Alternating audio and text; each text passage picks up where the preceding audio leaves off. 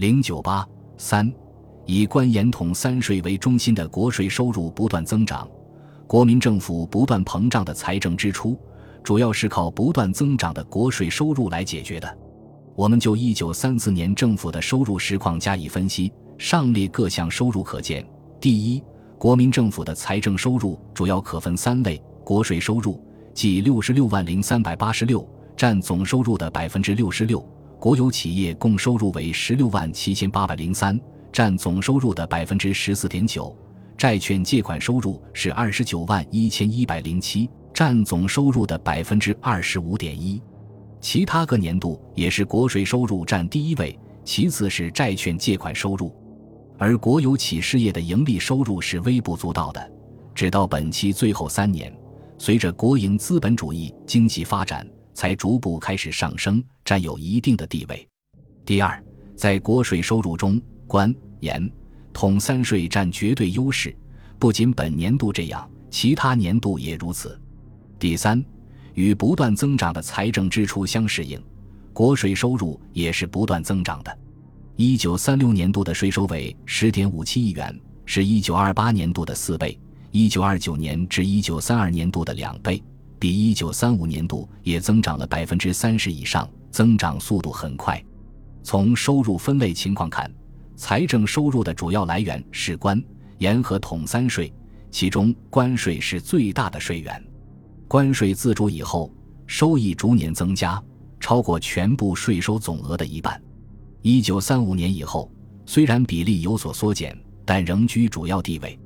盐税大约占全部税收总额的1/4，是仅次于关税的第二大税源。统税实行较晚，然而自1931年后，所占地位逐年上升，也成为一项重要税源。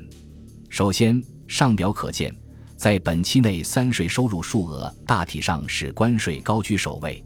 在正常情况下，关税收入占全部税收半数以上，有些年度且高至 6-70%， 其中1934年、19352个年度，由于贸易衰退、大量走私以及日本侵入华北等非常情况，关税锐减。该2年度实收数字低于预算数字各在3亿元以上，从而影响该2年度税项收入，致其未能完成预算部分，亦各3亿元以上。关税在税收中，因而亦在整个税入中处于举足轻重的地位，由此亦得到证明。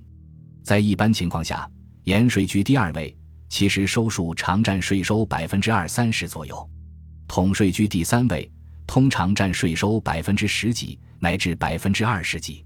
其次还可看出，在本期内国内经济政治情况虽极不正常，而官、盐、统三税收入却与年俱增，增长极为显著。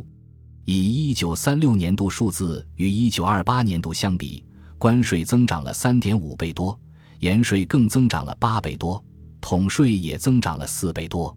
总计关、盐、统三税合占整个国税收入的 95% 左右。可见，国民政府国税收入的支柱就是被称为三大税源的关、盐、统三税。国税收入总额在10年中增长了4倍多，而且在1936年突破10亿元大关，这说明他在财力方面比他的前任靠借债度日的北京政府富裕多了，这是中国社会经济发展史上的一大进步，也为全民族参加的抗日战争的发动和胜利创造了物质条件。